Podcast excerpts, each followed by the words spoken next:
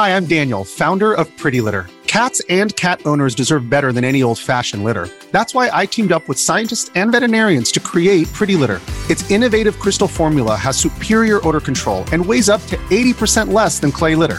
Pretty Litter even monitors health by changing colors to help detect early signs of potential illness. It's the world's smartest kitty litter.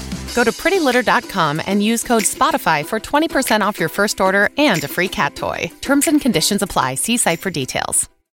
Dal 19 giugno 1987 alla fine del 1990, una banda composta da 3, 4, 5 persone, il numero allora non era chiaro, ha fatto oltre 40 rapine o tentate rapine tra le province di Bologna, Rimini, Forlì Cesena, Pesaro. Le azioni criminali nel complesso sono state 52. I banditi hanno usato repliche civili di armi da guerra, a volte modificate. Hanno ucciso 12 persone, anche senza motivo, alcune per rubare, altre per terrorizzare, altre ancora per razzismo indagano procure diverse. I fatti non vengono messi in relazione. Si parla di due bande distinte. Quella della cosiddetta regata fantasma, perché era una Fiat regata grigia l'auto usata per compiere molte delle rapine ai caselli autostradali, e la banda delle COP, specializzata nelle rapine ai supermercati. Invece è una banda sola, sono sempre loro. Ciò che dovrebbe indurre qualche sospetto è che dagli ambienti criminali, dai consueti informatori, non arriva nessuna soffiata. Tra i delinquenti abituali, piccoli e grandi, nessuno sa niente. È strano, anomalo.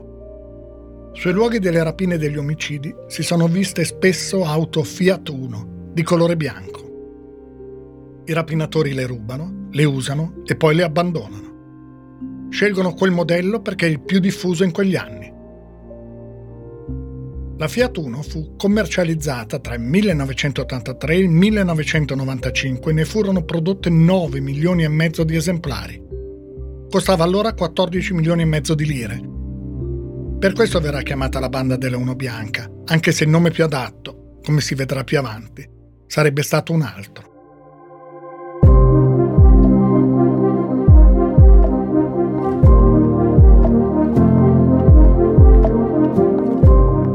Io mi chiamo Stefano Nazzi, faccio il giornalista da tanti anni e nel corso della mia carriera mi sono occupato di tante storie come questa, quelle che nel tempo vi sono diventate familiari e altre che potreste non avere mai sentito nominare.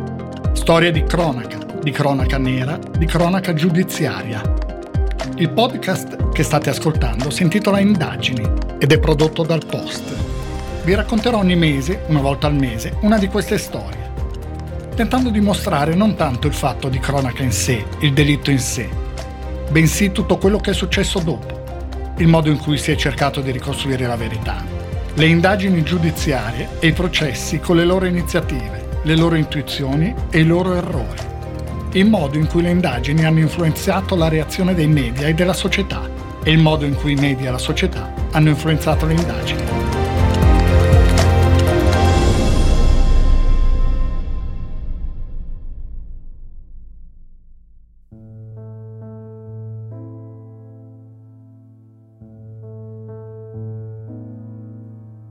4 gennaio 1991 per la banda inizia una nuova fase. Bologna, quartiere Pilastro, a nord-est della città, poco prima delle 22. Il Pilastro è un quartiere nato negli anni 50, nei periodi della forte immigrazione dal sud. È quello che i giornali definiscono un quartiere difficile. Quella sera c'è molta nebbia. Come le altre sere nel quartiere c'è un'auto dei carabinieri i militari devono vigilare su un'ex scuola, la Romagnoli, che è diventata un rifugio per cittadini extracomunitari. Ci vivono in 300 ammassati. A settembre del 1990 qualcuno ha tirato bottiglie Molotov contro la scuola. Poi ci sono state manifestazioni, anche violente, contro la presenza dei migranti. I tre carabinieri di pattuglia sono Andrea Moneta, 21 anni, Mauro Mitilini, anche lui 21, Otello Stefanini, 22. Non si sa, non lo si sa ancora oggi, se la pattuglia dovesse restare fissa davanti alla scuola oppure dovesse muoversi intorno all'edificio e controllare anche le strade circostanti. Non lo si sa perché l'ordine di servizio di quella sera non è mai stato trovato. Era già successo il 20 aprile 1988, quando vennero uccisi i carabinieri Cataldo Stasi e Umberto Enrio. Anche allora l'ordine di servizio scomparve. La sera del 4 gennaio 1991, la Fiat Uno Blu dei Carabinieri entra in via Casini e incrocia la Uno Bianca al cui interno ci sono tre uomini. La Uno Bianca fa inversione, insegue l'auto dei Carabinieri sparando decine di colpi. Il retro dell'auto dei Carabinieri apparirà devastato. L'autista è ferito, perde il controllo, va a sbattere contro un cassonetto. I carabinieri provano a reagire, ma riescono a sparare in tutto tre soli colpi. I banditi della Uno Bianca scendono dall'auto. Ecco il racconto di un testimone. Avanzavano lentamente, cadenzando i passi come in una danza macabra. Hanno iniziato a sparare quando erano a pochi passi dall'auto dei carabinieri. Facevano paura, non solo perché avevano le armi in pugno e il volto coperto, ma perché si spostavano con perfetto sincronismo, muovendosi lateralmente da sinistra a destra, come si vede al cinema. Sparavano sui carabinieri e per ammortizzare i colpi del fucile facevano una strana ginnastica che non potrò mai dimenticare. Si piegavano per un attimo sulle ginocchia, poi con disinvoltura e dopo aver sparato altri colpi a distanza molto ravvicinata se ne sono andati sicuri, con passo non veloce, e sono ripartiti con la Fiat Uno bianca. Tutti e tre i carabinieri vengono uccisi. Da una bianca riparte. Qualcuno dice che i banditi indossavano passamontagna, altri parlano solo di cappucci scuri. Tutti concordano nel dire che uno dei banditi è stato ferito. Dovrebbe venire quasi spontaneo collegare ciò che accadde al pilastro con altri fatti accaduti in Emilia-Romagna e nelle Marche nei mesi precedenti. C'è la uno bianca, c'è l'uso sproporzionato delle armi. Invece no, nessuno collega i vari fili che porterebbero tutti in una direzione un nuovo terrorismo non politico ma attuato da bande criminali. Forse è questa la spiegazione dell'agguato che a Bologna ieri sera è costato la vita a tre carabinieri. Il più anziano aveva 22 anni. Quella sera vengono usate armi potenti. Un fucile Sigmanurin calibro 222 Remington e una carabina a ripetizione semiautomatica marca Beretta, modello AR-70. Soprattutto quest'ultima, riveste una grande importanza. Dice lo scrittore e giornalista investigativo Fabio Sanvitale.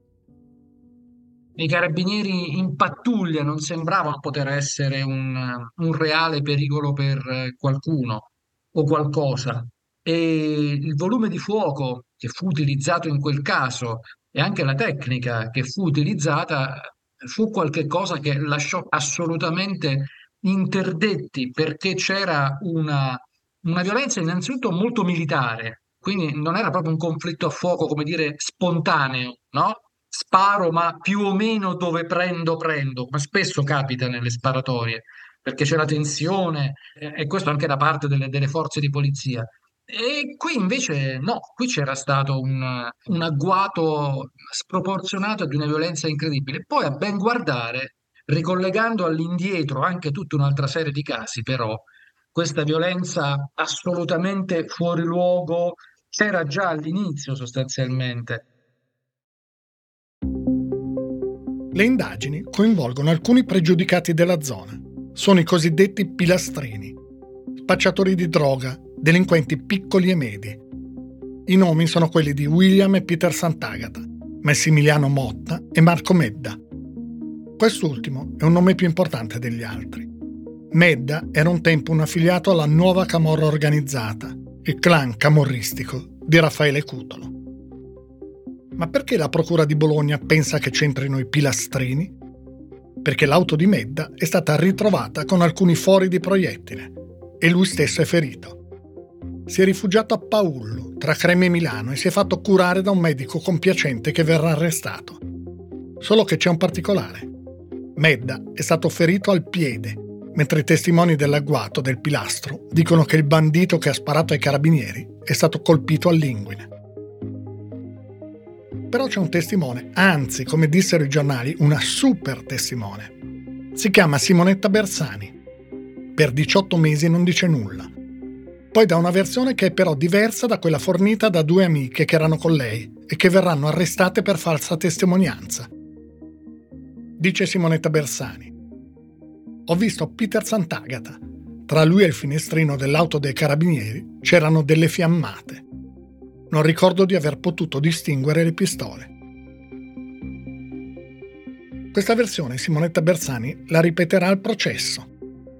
I fratelli Sant'Agata non sono proprio dei bravi ragazzi, ma non sembrano avere il profilo criminale di chi commette una strage del genere.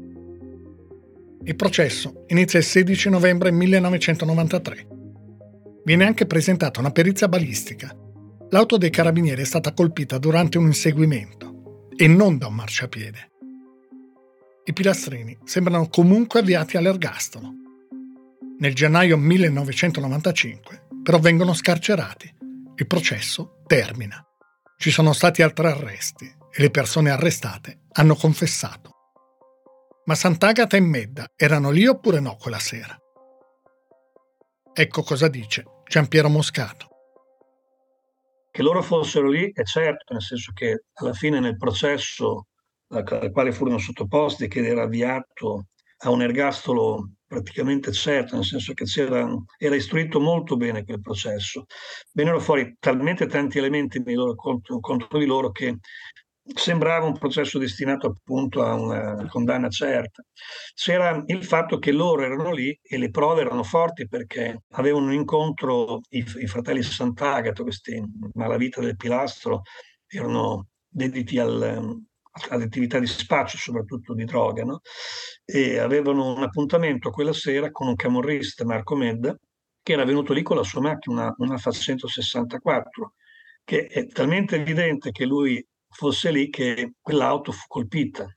Soprattutto c'era la ragazza di uno dei due fratelli Sant'Agata, Simonetta Bersani, che testimoniò e fu una, una forte testimone d'accusa.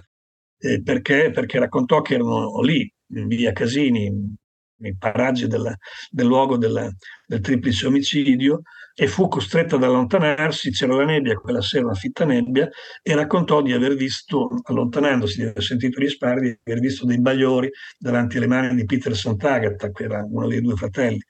E, ehm, era vaga, però era anche molto precisa nel dire io ho visto del fuoco vicino alle persone con cui ero. Quindi, siccome erano lì non per fare due chiacchiere, ma per fare un'attività criminale, probabilmente lei pensò che in qualche modo fossero coinvolti. Non è mai stato del tutto chiaro il motivo di questa eh, testimonianza molto dura e che c'è questo scambio, il processo tra, tra Sant'Agata e Simonetta Bersani che dice ma perché mi fai questo? Perché? E lei dice perché? Perché tu eri lì. Certo è che su ciò che avvenne la sera del 4 gennaio 1991 nel quartiere Pilastro esistono ancora cose non chiare e inquietanti. L'avvocato Gamberini è convinto che i tre carabinieri dovessero svolgere vigilanza fissa davanti all'ex scuola Romagnoli. Perché allora si allontanarono e andarono in via Casini? Come si vedrà, loro vengono uccisi in via Casini, che è una via del quartiere che è lontana dalla scuola Romagnoli. Cioè la scuola Romagnoli da via Casini non la si vede neppure Ora, è molto strano che dei carabinieri, come dire, che stanno facendo un servizio di vigilanza fissa, si spostino senza aver avuto un ordine di questo tipo. Perché se nel frattempo qualcuno avesse per qualche motivo fatto un gesto vandalico nei confronti del portone, ovviamente questa loro aver disobbedito alla consegna gli sarebbe costata l'ordine e la vigilanza fissa. Invece si trovano in via Casini. Perché sono in via Casini? Ah, questo non lo si sa. L'unica cosa che si sa è che come è avvenuto rispetto al, anche ai carabinieri Stasi e Riu morti due anni prima, cioè l'aprile 88 a Castelmaggiore, quello che scompaiono sono gli ordini di servizio. Anche qui scompare l'ordine di servizio dei carabinieri, scomparono. È scomparso quello di Stasi e Riu dell'88 e scompaiono qui. Nel caso di Stasi e Riu, il fondamento dell'agguato è dovuto ai testimoni. Questi due carabinieri stavano a un passaggio a livello, in coda ad altre macchine. Improvvisamente queste macchine vedono che mettono, come dire, attaccano il lampeggiante e la sirena, fanno inversione rapidissima e cominciano a grande velocità ad andarsi, andare in un certo luogo. È evidente che qualcuno in questo luogo li ha chiamati, quelli sono anche gli anni della cosiddetta Falange Armata. È il nome di un'organizzazione che comparve la prima volta nel 1990, rivendicando l'omicidio di Umberto Mormile, un educatore del carcere di Opera a Milano, ucciso l'11 aprile 1990. La Falange Armata rivendicò l'omicidio il 27 ottobre 1990, quindi sei mesi dopo, con un comunicato in cui tra l'altro era scritto Il terrorismo non è morto, vi faremo sapere poi chi siamo. Una rivendicazione strana. La Falange Armata rivendicò decine di azioni criminali, anche le stragi di Capaci e di Via D'Amelio. Rivendicò anche l'omicidio dei tre carabinieri al pilastro. Per molti, Falange Armata era una sigla di comodo, usata per depistare o per rivendicare azioni che non sarebbero state rivendicate da nessuno. Per qualcuno, addirittura si trattava di una persona sola, un mitomane. Ma torniamo indietro, al 14 gennaio 1991. Il dirigente della squadra mobile di Bologna, Giovanni Preziosa, chiede che venga fatto un accertamento su quanti siano i fucili Beretta AR-70 in Emilia-Romagna. Sono 31, rispondono dagli uffici amministrativi. Bene, vanno controllati. Nell'elenco dei 31 possessori dei fucili d'assalto AR-70 c'è un nome che in quest'ora a Bologna conoscono. Roberto Savi. È la prima volta che compare questo nome. Compare e poi scompare subito. Roberto Savi è un poliziotto. Nelle note, accanto al suo nome, è scritto a penna collega. Risulta che abbia acquistato due AR-70 con matricola M47040 e M46746. Sono stati comprati il 3 gennaio 1989 e il 27 dicembre 1990. Roberto Savi, poliziotto, consegna il proprio fucile per la verifica. Ne dà uno solo però. Nessuno gli chiede conto dell'altro. Dice Giampiero Moscato. L'analisi di questi fucili fu affidata in via amministrativa alle forze dell'ordine, ma non fu fatta su scelta della Procura della Repubblica che non voleva indagare tutti i possessori di Area 70, non voleva fare come si fece col mostro di Firenze che a un certo punto la Procura di Firenze indagò tutti gli, gli ultra sessantenni fiorentini perché potenzialmente potevano essere della provincia toscana che potevano essere potenzialmente il mostro di Firenze. Eh, non volle indagarli tutti, ehm, alla fine ognuno si fece le proprie analisi, i carabinieri quelli dei carabinieri, i finanzieri quelli delle finanze, la polizia quella della polizia e Roberto Savi portò effettivamente una R70 ma mischiò i due R70, cioè montò cane spolette diverse, ne fece una terza arma che assolutamente era irriconoscibile alle perizie balistiche. Quindi diciamo che una possibilità lui riuscì a scongiurarla bene anche perché sapeva ovviamente muoversi nei meccanismi investigativi. Il 2 febbraio 1991, un dirigente del commissariato di Rimini, Oreste Capocasa, in risposta a una richiesta che arriva dalla Criminal Poll, scrive si comunica che dagli accertamenti esperiti è emerso che presso l'armeria di Rimini, nel periodo 1988-1991, sono state vendute le seguenti armi. Nell'elenco c'è una carabina Sigmanurin calibro 222 Remington, venduta il 18 gennaio 1989 a Fabio Savi. Fabio Savi è fratello di Roberto. Per la prima volta compare il nome di Fabio Savi. Compare e poi scompare. Dice l'avvocato Gamberini. Beh, io penso che la banda poteva essere fermata molto prima. A un certo punto loro presero questo AR-70, era un fucile d'assalto di tipo militare, lo presero nella versione civile ma che sparava a raffica piccoli proiettili con effetti devastanti, peraltro, quando attingevano il corpo umano, ed erano tutti segnalati questi rifle, questi, questi fucili d'assalto venduti. E lui, Roberto Savi, che seppe in anticipo ovviamente che c'era un'indagine per scoprire chi erano i possessori dei, dei rifle, di questi fucili degli AR-70, ne acquistò un altro per poterlo immediatamente consegnare. Ecco, tutte cose che però appartengono anche queste alla possibilità di essere scoperte in maniera eclatante.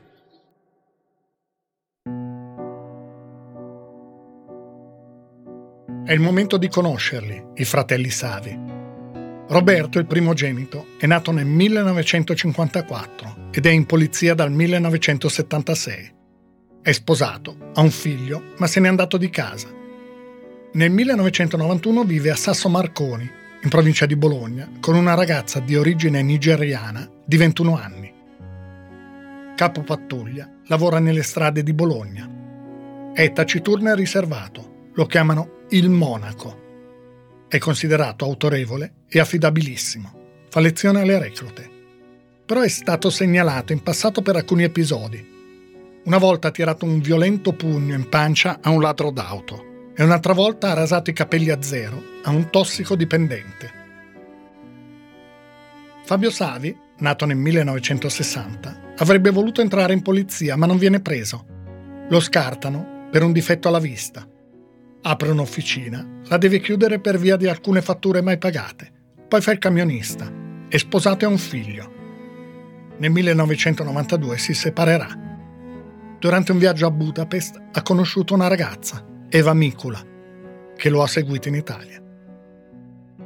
Poi c'è un terzo fratello, Alberto Savi, il più piccolo dei tre. È nato nel 1965. Fa il poliziotto anche lui, a Rimini. I due fratelli più grandi lo considerano poco sveglio. Anzi, di lui dicono apertamente, è un coglione. I tre fratelli Savi condividono una passione. Vanno regolarmente ai poligoni di tiro. È una passione che gli ha trasmesso il padre, Giuliano, che si vanta molto dell'abilità dei figli. Dice, certo che sparano da Dio, gliel'ho insegnato io. Fabio e Roberto hanno poi simpatie di estrema destra. Roberto, da ragazzo, ha anche militato nel Fronte della Gioventù, l'organizzazione giovanile dell'allora Movimento Sociale Italiano.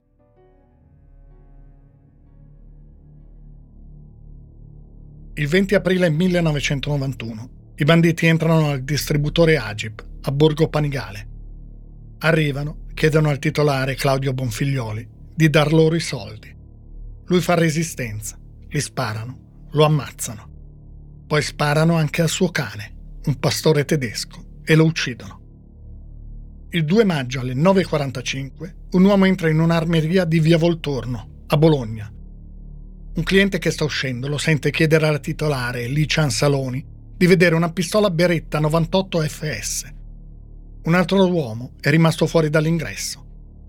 Poco dopo, in armeria, arriva anche Pietro Capolungo, carabiniere in pensione, che dà una mano alla titolare. Circa mezz'ora dopo, arriva un cliente abituale. Trova la saracinesca quasi del tutto abbassata. Aspetta un po', poi la alza. Licia Ansaloni è morta per un colpo di pistola alla tempia. Pietro Campolungo è stato ucciso con due colpi di proiettile, alla gola e allo stomaco. A sparare è stata la pistola che l'uomo dentro il negozio aveva chiesto di vedere. Aveva con sé un caricatore di proiettili. C'è una scena, un frammento d'immagine che racconta molto della vicenda della Uno Bianca.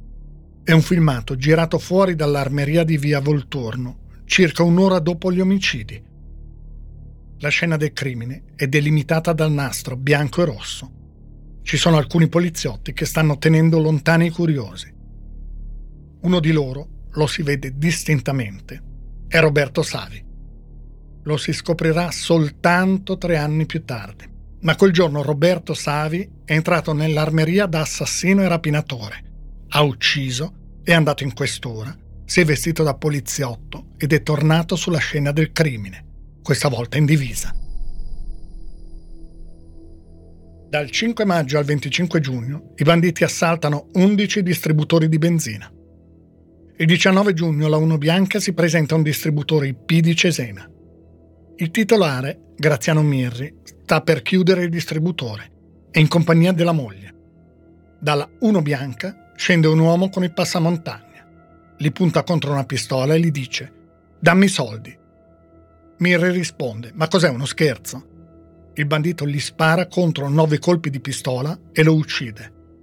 La Uno Bianca va via senza che sia stato rubato nulla. Dal 5 luglio al 9 agosto rapinano quattro uffici postali. A San Lorenzo di Riccione usano l'esplosivo per accedere all'area dove si trova il denaro. La porta però non si apre. Urlano al direttore Agnello Di Martino: Apri la porta. Lui da dentro risponde: Non posso, non ci riesco. I banditi se ne vanno.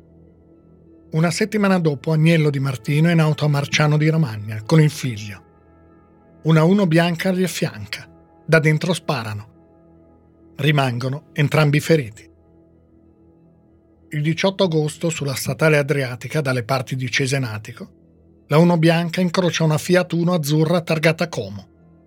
A bordo ci sono tre ragazzi senegalesi. Lavorano nel Lecchese, sono in Romagna per qualche giorno di vacanza. La Uno Bianca a fianco alla azzurra. Poi gli spari. Malik Ndiaye e Babon Cecca muoiono subito. Diab Madiab è ferito gravemente. Pochi minuti dopo la Uno Bianca rischia di scontrarsi con una Fiat Ritmo con a bordo tre ragazzi che stanno tornando dalla discoteca. I ragazzi scendono dall'auto e urlano contro gli occupanti della Uno Bianca che si sta allontanando. Poi risalgono in auto e se ne vanno. Dopo 30 secondi il ragazzo alla guida vede la Uno bianca che sta arrivando velocissima alle spalle. Iniziano gli spari. Il ragazzo alla guida accelera, scappa, va più forte che può. Dopo poco la Uno bianca rallenta e scompare. Sparano e uccidono con continuità. Dice la professoressa Isabella Merzagora, specializzata in criminologia clinica, che alla base di questo comportamento c'è una perversione qui forse c'entra qualcosa, una perversione, diciamo pure, del potere, anche quello scampolo di potere che potevano avere questi soggetti, e potrebbe centrare, potrebbero centrare quelle dinamiche di gruppo che peraltro la criminologia ha studiato fin te- dagli albori, dai tempi del positivismo, quindi un rafforzarsi a vicenda. E dopodiché, ripeto, io non solo non ho visto gli atti dei processi, ma non ho neanche visto le persone, però dopodiché il virgolette divertimento, forse l'orgoglio, sempre tutto virgolettato, di fare il male, eh, sì esiste. Pensi, pensi anche solo ai serial killer, più una dimostrazione, come dico, di un potere accattone, eh? E così una quasi, un male quasi ludico. Nel 1992 le rapine sono cinque. Il 10 agosto sparano due colpi a Edoardo Merendi, cassiere di banca e lo feriscono gravemente. Morirà quattro anni dopo per le ferite di quel giorno. Intanto si continua a indagare, ma, come dicono gli investigatori, i banditi sembrano sempre un passo avanti. Dopo gli omicidi dell'armeria in via Volturno, grazie ad alcune testimonianze, è stato realizzato un identikit. Viene appeso anche in questura, a Bologna. Davanti a quell'identikit passano in molti, ogni giorno. Guardarlo adesso fa impressione. Lo potete vedere sul post, nell'articolo dedicato a questa puntata di indagini. Quell'identikit Sembra una fotografia. La fotografia di Roberto Savi. Eppure nessuno ci fece caso. O più probabilmente qualcuno lo fece, ma non disse nulla. Dice Fabio Sanvitale. Sì, io sono convinto che non ci siano stati secondi, terzi o quarti livelli nella vicenda della Uno Bianca, perché il racconto di chi ha, ha fatto le indagini, da Baglioni e Costanza alla, al pubblico ministero Paci, eh, è il racconto di gente che è rimasta esterrefatta di fronte poi alla realtà di chi erano veramente i responsabili di quelle azioni criminali. Eppure c'era stato un precedente. Non fu la prima volta che in Italia abbiamo visto dei poliziotti mettersi dall'altra parte così totalmente, perché mi sembra tra le fine degli anni 70 e l'inizio degli anni 80, non mi vorrei ricordare male, ma a Roma c'è stata la cosiddetta banda dell'arancia meccanica, cosiddetta per via delle aggressioni fatte in casa. Ci sono andati di mezzo anche personaggi famosi dello spettacolo che sono stati rapinati con una violenza anche propositata e il capo era Agostino Panetta, polizia di Stato di Roma. Tornano a uccidere nel 1993, il 24 febbraio. Una morte assurda, senza colpa alcuna. Stamane, alla periferia di Bologna, in una strada di campagna, è stato ammazzato a sangue freddo con cinque colpi di pistola un giovane di 21 anni, Massimiliano Valenti. Davanti a casa, appena sceso dal furgone col quale di notte aveva distribuito i giornali, si è trovato di fronte due banditi che, subito dopo l'apertura, avevano rapinato 200 milioni all'agenzia del credito romagnolo poche decine di metri più in là. I banditi, che toltisi il passamontagna stavano salendo su un'auto pulita, non hanno avuto esitazioni. Il giovane è stato sequestrato, armi alla mano, condotto in una zona abbastanza isolata, assassinato e scaraventato in un fosso. Avevano già ucciso con ferocia, ma forse questa volta lo fanno con maggiore crudeltà. Racconterà un testimone che era alla finestra che fecero entrare il ragazzo in auto abbassandogli la testa, proprio come fanno i poliziotti.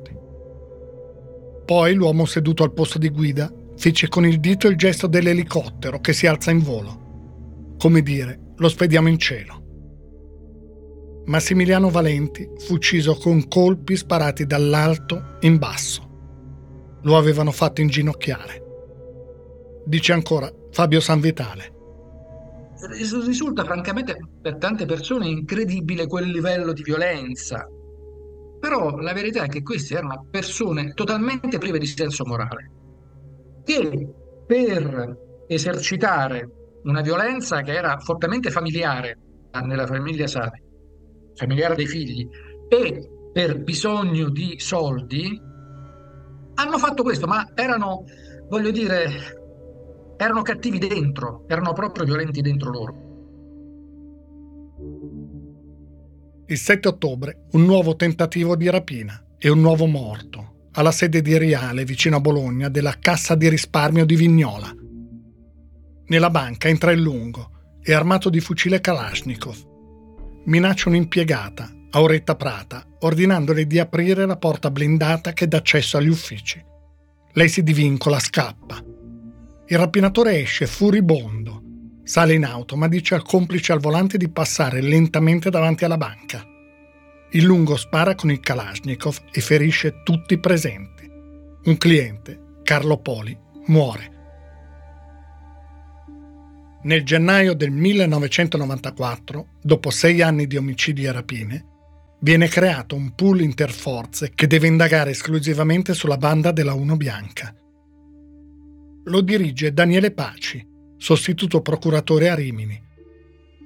Nel pool entra anche Luciano Baglioni, uno dei poliziotti che erano presenti il 3 ottobre 1987 al chilometro 104 della 14, durante la sparatoria, seguita al tentativo di estorsione al concessionario di automobili Savino Grossi.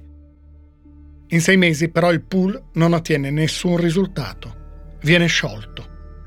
Due poliziotti, Baglioni e il collega Pietro Costanza chiedono il permesso di continuare a indagare. Baglioni e Costanza non hanno molto su cui lavorare. C'è il frammento di un video di una banca. Si vede un uomo con grandi occhiali scuri e una parrucca, anch'essa scura. E il lungo. Tutto qui, non c'è altro. Le attività della banda proseguono. Il 24 maggio 1994 Poco dopo le 8 del mattino, i rapinatori sono in auto davanti alla filiale di Villa San Martino della Cassa di risparmio di Pesaro, nella periferia della città.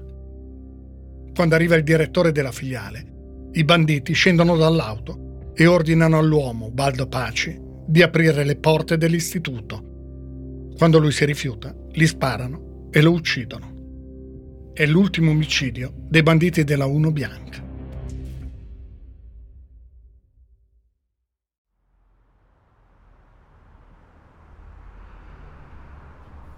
Baglione e Costanza concentrano la loro attività proprio nella sorveglianza delle banche.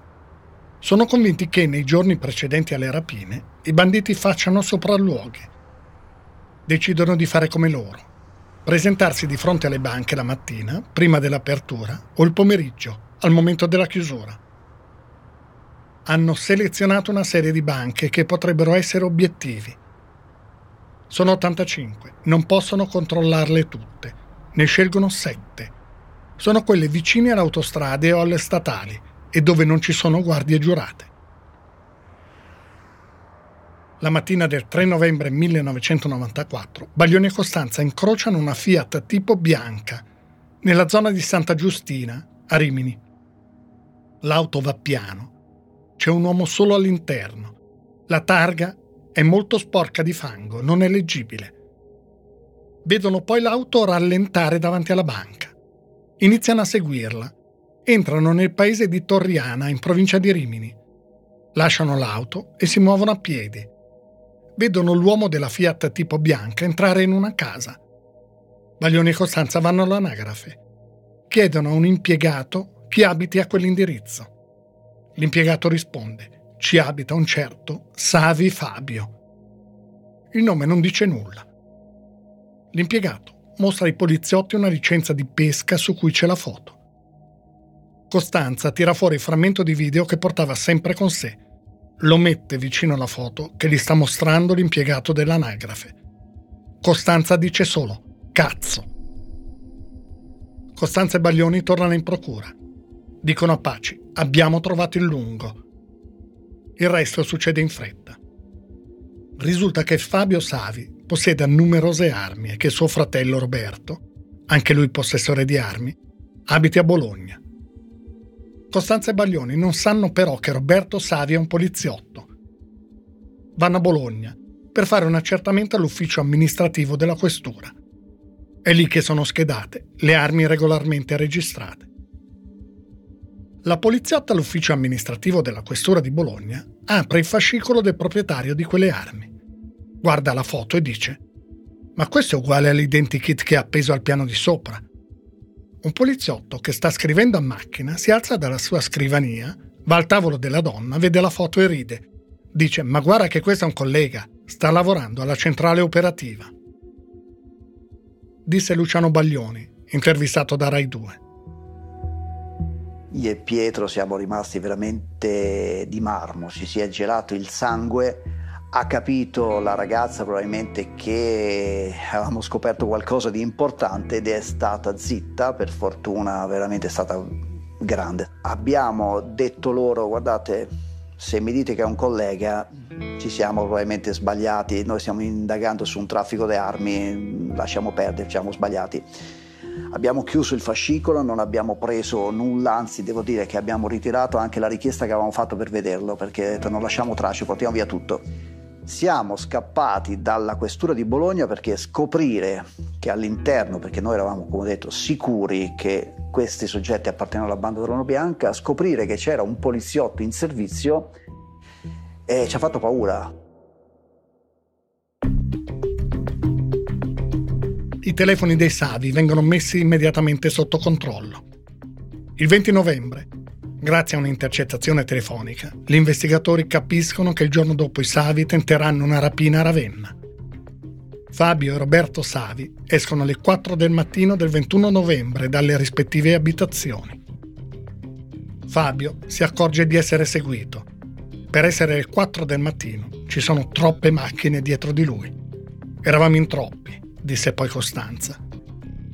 Fabio Savi avverte il fratello tramite Radio CB quello che normalmente veniva chiamato baracchino CB, una rice trasmittente mobile.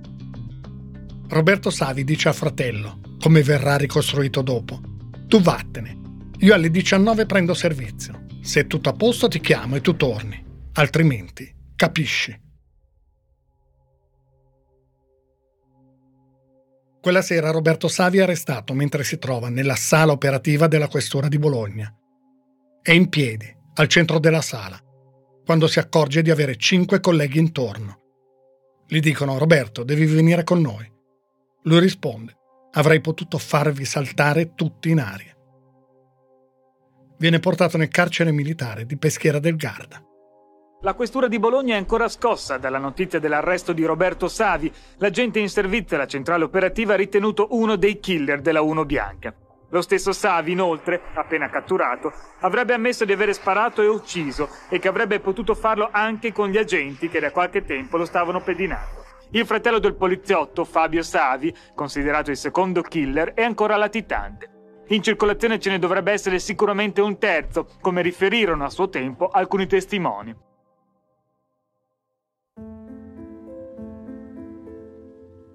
A casa di Fabio Savi vengono trovate numerose armi, anche le due pistole rubate dopo gli omicidi nell'armeria di Via Volturno a Bologna.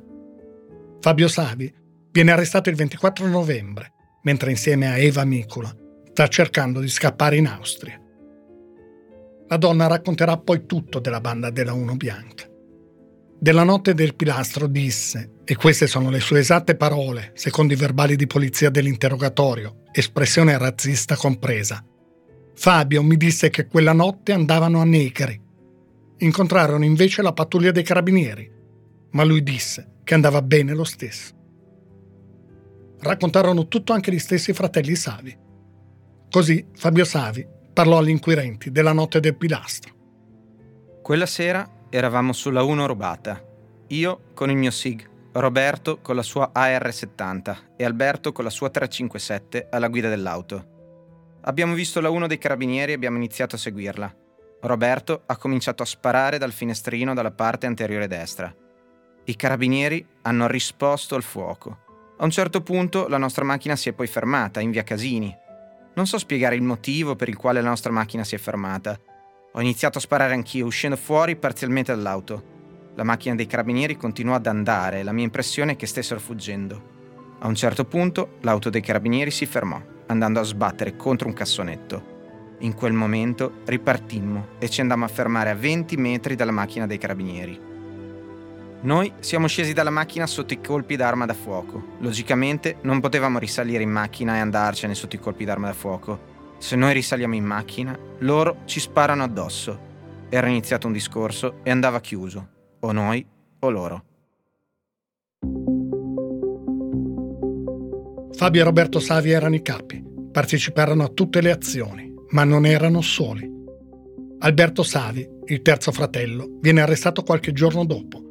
Faceva parte anche lui della banda. Ne faceva parte anche Pietro Gugliotta, poliziotto in servizio alla questura di Bologna.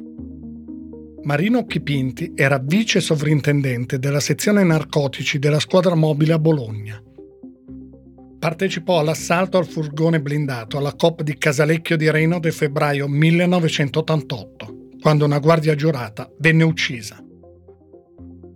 Luca Vallicelli, agente scelto della Polizia Stradale a Cesena, partecipò solo alla prima rapina, coprì le altre. Disse Daniele Paci, il capo del pool. Secondo me un insegnamento riguarda prima di tutto gli investigatori. Credo che noi abbiamo individuati i criminali perché siamo partiti da un presupposto giusto, non avere alcun preconcetto. Nella nostra ricostruzione, per come si muovevano, ritenevamo che dovessero essere degli incensurati.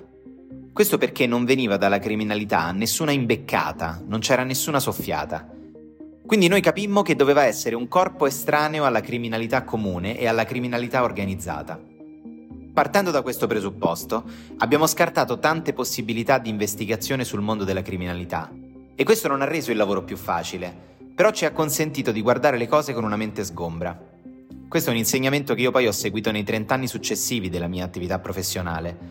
Per quanto riguarda le forze di polizia, l'insegnamento da trarre è quello di porre una maggiore attenzione ai comportamenti e agli stili di vita anomali dei propri aderenti per prevenire possibili fenomeni di corruzione o malavita. Infatti i componenti della banda dimostravano un certo benessere e quindi una maggiore attenzione ai comportamenti che queste persone avevano e anche ai modi attraverso i quali ottenevano i soldi avrebbe permesso di scoprirli prima. La chiamano la banda della Uno Bianca, era la banda dei poliziotti.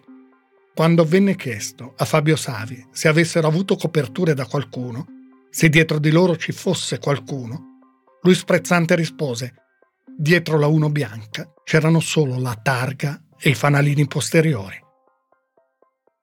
Eppure molti credono che ci sia ancora tanto da scoprire, che se non altro ci siano state coperture. Dice la scrittrice Antonella Beccaria.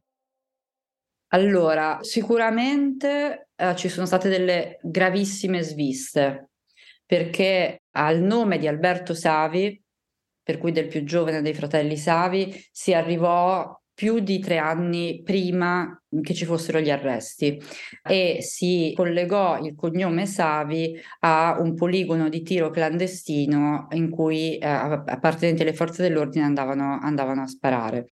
Questo nome poi venne, venne, dimenticato, ufficialmente venne dimenticato. Se poi ci sia una, una, svista, incapacità investigative o del dolo, questo le indagini non ce lo dicono. L'avvocato Gamberini sta per presentare un esposto firmato dal fratello di Mauro Mitilini, uno dei carabinieri ucciso al pilastro. L'esposto sarà probabilmente firmato anche da altri parenti delle vittime. Chi svolse le indagini, cioè Daniele Paci, ha detto tenderei a escludere l'esistenza di coperture per ragioni logiche. Ovviamente la certezza nessuno può averla. Però, per quella che è stata la nostra esperienza, non appena abbiamo avuto degli elementi che portassero a individuare questi soggetti, c'è stata, dentro la Polizia di Stato, che è la forza di polizia con cui sono stati individuati, una gara a chi svolgeva maggiori indagini per svelare questi retroscena. Secondo l'avvocato Gamberini, nella vicenda della Uno Bianca ci sono state coperture importanti e un ruolo fondamentale l'avrebbero avuto anche i servizi segreti. Anche la conclusione della storia presenterebbe aspetti da chiarire. C'è chi pensa che sia stata una soffiata in realtà a segnalare la presenza di Fabio Savi la mattina del 3 novembre 1994 a Rimini.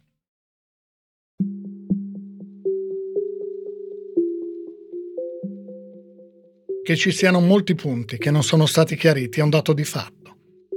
I depistaggi ci sono stati. L'identikit perfettamente identico al volto di Roberto Savi era appeso in quest'ora.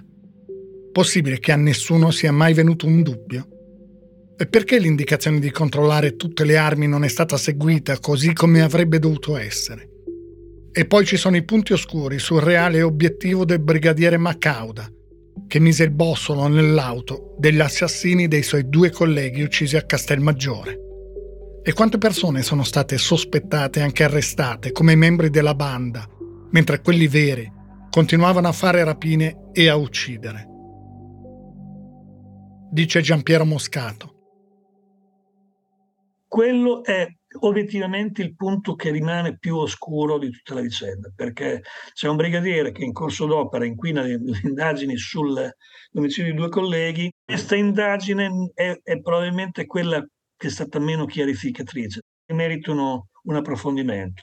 Io sugli approfondimenti ovviamente sono sempre favorevole, quello che temo è che come in altre vicende italiane, questa tendenza a voler comunque vedere il, il complotto, anche laddove forse sia stata fatta chiarezza, può essere una roba che può illudere le persone che hanno avuto danni da questa vicenda, sono ah, stati certo. danni irreparabili e immensi, ehm, forse un ulteriore danno che si fa loro a, a fargli credere che, che, non tutto è stato scoperto. Secondo me la confessione dei Savi e la ricostruzione fatta dalle procure di Rimini di Bologna sono molto molto ben fatte, molto ben riuscite e come disse Fabio Savi dietro la banda dell'Uno Bianca c'era Belucci e la targa.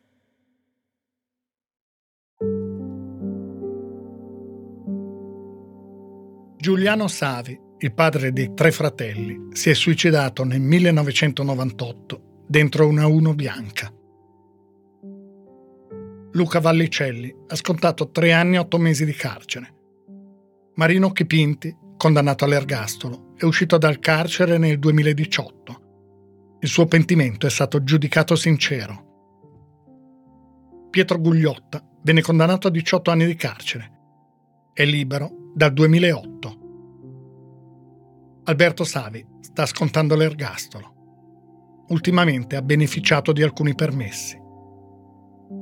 Roberto e Fabio Savi scontano l'ergastolo nel carcere di Bollate. Non si parlano più da tempo Entrambi a lungo hanno rifiutato il cibo del carcere come se avessero paura di essere avvelenati. Fabio Savi non ha mai chiesto di poter usufruire di sconti di pena. Roberto Savi ha chiesto tre volte senza successo la grazia, il provvedimento di clemenza che può essere adottato solo dal Presidente della Repubblica dopo il parere del Procuratore Generale della Corte d'Appello. Roberto Savi si è sposato con una donna olandese detenuta a Monza, conosciuta via lettera. Ha presentato richieste di scarcerazione sempre respinte. Recentemente ha chiesto di fare deposizioni spontanee ai pubblici ministeri. Ha ammesso di essere stato l'autore, prima delle azioni della Uno Bianca, di alcuni attentati dinamitardi nell'ambito della sua attività di militante di estrema destra. L'avvocato Gamberini ha detto perché Savi decide di parlare ora? Viene il dubbio che lo faccia per mandare segnale a chi di dovere, perché potrebbe raccontare di più, per far capire che sa più cose. Noi continuiamo a pensare che dietro quella banda ci fossero complicità istituzionali. La banda dei poliziotti della Uno Bianca ha compiuto più di 80 tra rapine e tentate rapine. 22 banche, 19 caselle autostradali, 20 distributori di benzina, 15 supermercati, 9 uffici postali, una tabaccheria e un'armeria. Ha tentato un'estorsione. Dei 23 omicidi, 11 non sono stati compiuti per rubare denaro. Sono stati uccisi 5 carabinieri, un carabiniere in congedo, 3 pensionati, 2 cittadini nomadi, due operai di origine senegalese, due guardie giurate, due benzinai, un poliziotto, un commerciante, un artigiano, un dirigente d'azienda, un fattorino, un elettrauto, un direttore di banca. Si chiamavano Antonio Mosca, Giampiero Picello, Carlo Beccari, Umberto Enriu, Cataldo Stasi, Adolfino Alessandri, Primo Zecchi, Patrizia della Santina, Rodolfo Bellinà, Luigi Pasqui, Paride Pedini, Mauro Mitilini, Andrea Moneta, Otello Stefanini, Claudio Bonfiglioli, Licia Saloni, Pietro Capolungo, Graziano Mir, Babon Cecca, Malik Ndiaye, Massimiliano Valenti, Carlo Poli, Ubaldo Paci. A titolo di risarcimento, lo Stato italiano ha versato nel 1998 una somma complessiva di 19 miliardi di lire ai parenti delle vittime, pari a circa 13 milioni di euro di oggi.